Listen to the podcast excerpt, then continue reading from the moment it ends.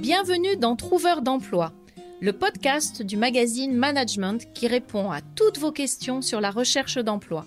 Je suis Christel de Foucault, ancienne recruteuse et spécialiste de la recherche d'emploi, et je suis là pour vous aider à garder le moral et à décrocher un job ou un stage. Aujourd'hui, nous allons parler de « ça sert encore à quelque chose ?» de faire un CV. Trouveur d'emploi, le premier podcast qui vous aide à trouver un emploi. Un programme du magazine Management animé par Christel de Foucault. Alors c'est une question qui revient très souvent et je crois qu'on n'a jamais autant souhaité la mort du CV, que ce soit côté candidat ou que ce soit côté recruteur. Et d'ailleurs, il y a énormément d'articles. Est-ce que le CV est mort? Est-ce que le CV est enfin mort? À quand la mort du CV? Pourquoi? Parce que c'est un outil qui va être très contraignant. C'est un bout de papier, finalement, qui est très contraignant. Il est contraignant à la fois pour le candidat qui cherche un job et à la fois pour le recruteur. Pourquoi pour le candidat? Parce qu'il doit rentrer dans ces fameuses cases. C'est compliqué pour les seniors qui ont des très jolis parcours et à qui l'on dit « tu dois faire un CV en une page ». C'est pratiquement une mission impossible, même si on y arrive. C'est compliqué pour les jeunes qui, au contraire, n'ont rien à mettre dans les cases et qui se prennent la tête en se disant « mais je n'ai pas d'expérience, comment je peux rentrer ma non-expérience sur ce bout de papier ?» Et c'est compliqué pour les recruteurs qui se retrouvent toujours face au même CV, qui se retrouvent face à des CV aussi qui vont être extrêmement colorés, extrêmement avec de très jolies formes, etc., mais très peu de contenu, ou au contraire très chargés et très compliqués. Et c'est pourquoi on a tous rêvé de la mort du CV. Alors on s'y approche petit à petit. On s'y approche grâce à l'intelligence artificielle. On s'y approche grâce aux réseaux sociaux. Pourquoi? Parce que quand un candidat a un profil sur un réseau social, bien souvent, c'est ce profil-là qu'il va envoyer à un recruteur. Les entreprises, de plus en plus, mettent des offres d'emploi sur leur site et conseillent aux candidats de remplir des cases et conseillent aux candidats de remplir des profils et non pas spécifiquement de mettre un CV.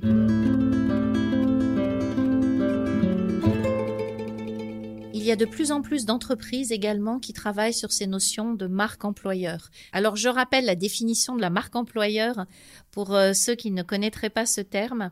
La marque employeur, c'est l'image d'une entreprise vis-à-vis de son marché, que ce soit ses prospects, que ce soit ses clients, non plus au travers de ses produits, non plus au travers de ses services, mais au travers de ses hommes. Des hommes qu'elle va intéresser au travers d'annonces, recruter, intégrer, faire évoluer, dont elle va faire des ambassadeurs et qui vont communiquer au nom de l'entreprise. Les entreprises pour qui la marque employeur est importante se disent qu'elles doivent recruter de façon différente et peut-être justement éviter les CV. Parce que les CV entraînent des discriminations, une discrimination sur une photo, une discrimination sur une info personnelle, une discrimination sur une adresse, entraîne une discrimination parce que la personne n'a peut-être pas le bon diplôme. Et les CV, au final, poussent les entreprises à recruter des clones. Les entreprises qui sont soucieuses de cette marque employeur se disent « nous voulons favoriser l'inclusion ». Nous voulons favoriser la diversité, nous voulons nous offrir aux profils différents parce que c'est la différence qui fait la richesse d'une entreprise. Ce qui va faire évoluer les entreprises à l'heure actuelle, c'est justement le combiné de toutes les différences. Ce bout de papier, au final, enferme les entreprises dans un carcan.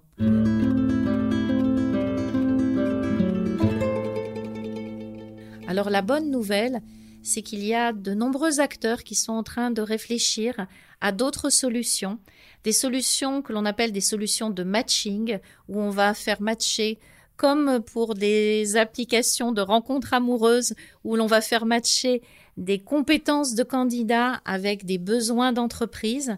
Je connais même une jeune entreprise qui a été créée par deux anciens recruteurs qui sont des experts en informatique et qui ont créé une intelligence artificielle capable de raisonner non plus à partir des mots-clés que l'on va piocher dans les CV comme font les intelligences artificielles à l'heure actuelle, mais qui raisonnent à partir de groupements de mots-clés, à partir de sens des phrases. C'est-à-dire que un recruteur va exprimer au travers d'un texte ses besoins en termes de mission, les besoins par rapport à l'équipe, les besoins en termes de caractère de la personne qu'il va rechercher, et le candidat, de son côté, va exprimer ce qu'il est capable de faire. Et cette rédaction de mots associés les uns aux autres va créer des idées. L'intelligence artificielle est capable de reconnaître des groupes de mots, de donner des sens à des phrases et de faire en sorte que les candidats et les entreprises se rencontrent ainsi. Ça va favoriser justement cette inclusion, ça va favoriser l'ouverture à des profils différents. Donc ça, c'est la bonne nouvelle. En attendant, néanmoins, sachez qu'il faut garder ce petit bout de papier.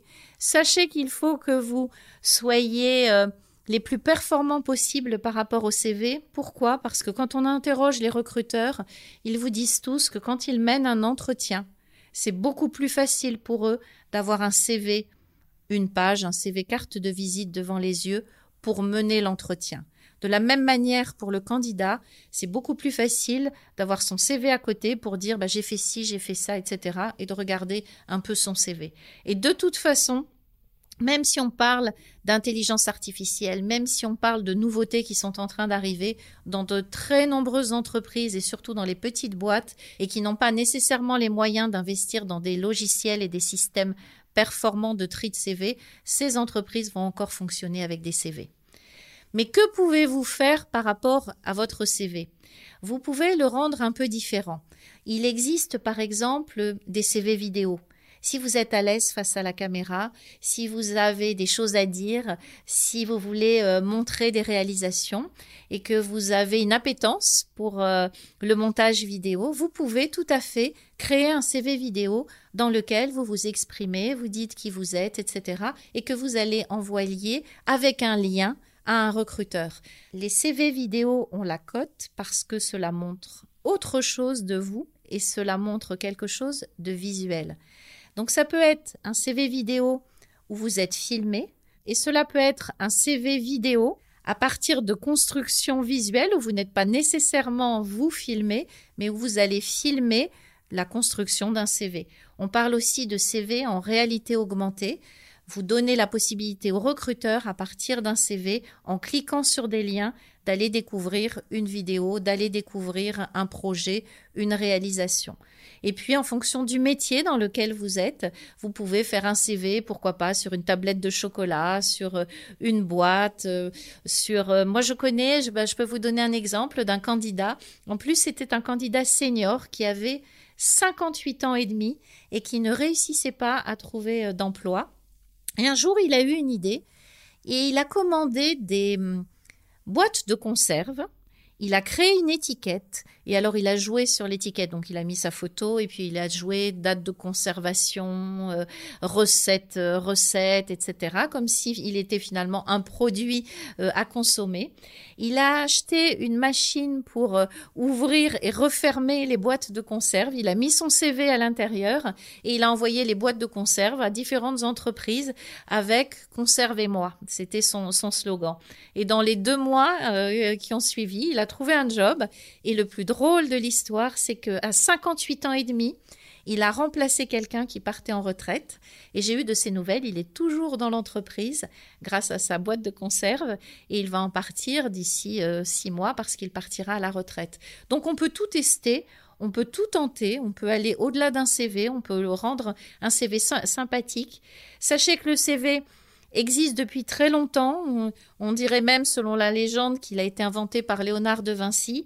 Il existera encore très longtemps parce que ça reste quand même une carte de visite, mais vous pouvez le rendre plus agréable et dites-vous que de plus en plus, les entreprises qui recrutent vont aller au-delà du CV et vont trouver d'autres moyens de vous identifier. Et ça, c'est une bonne nouvelle.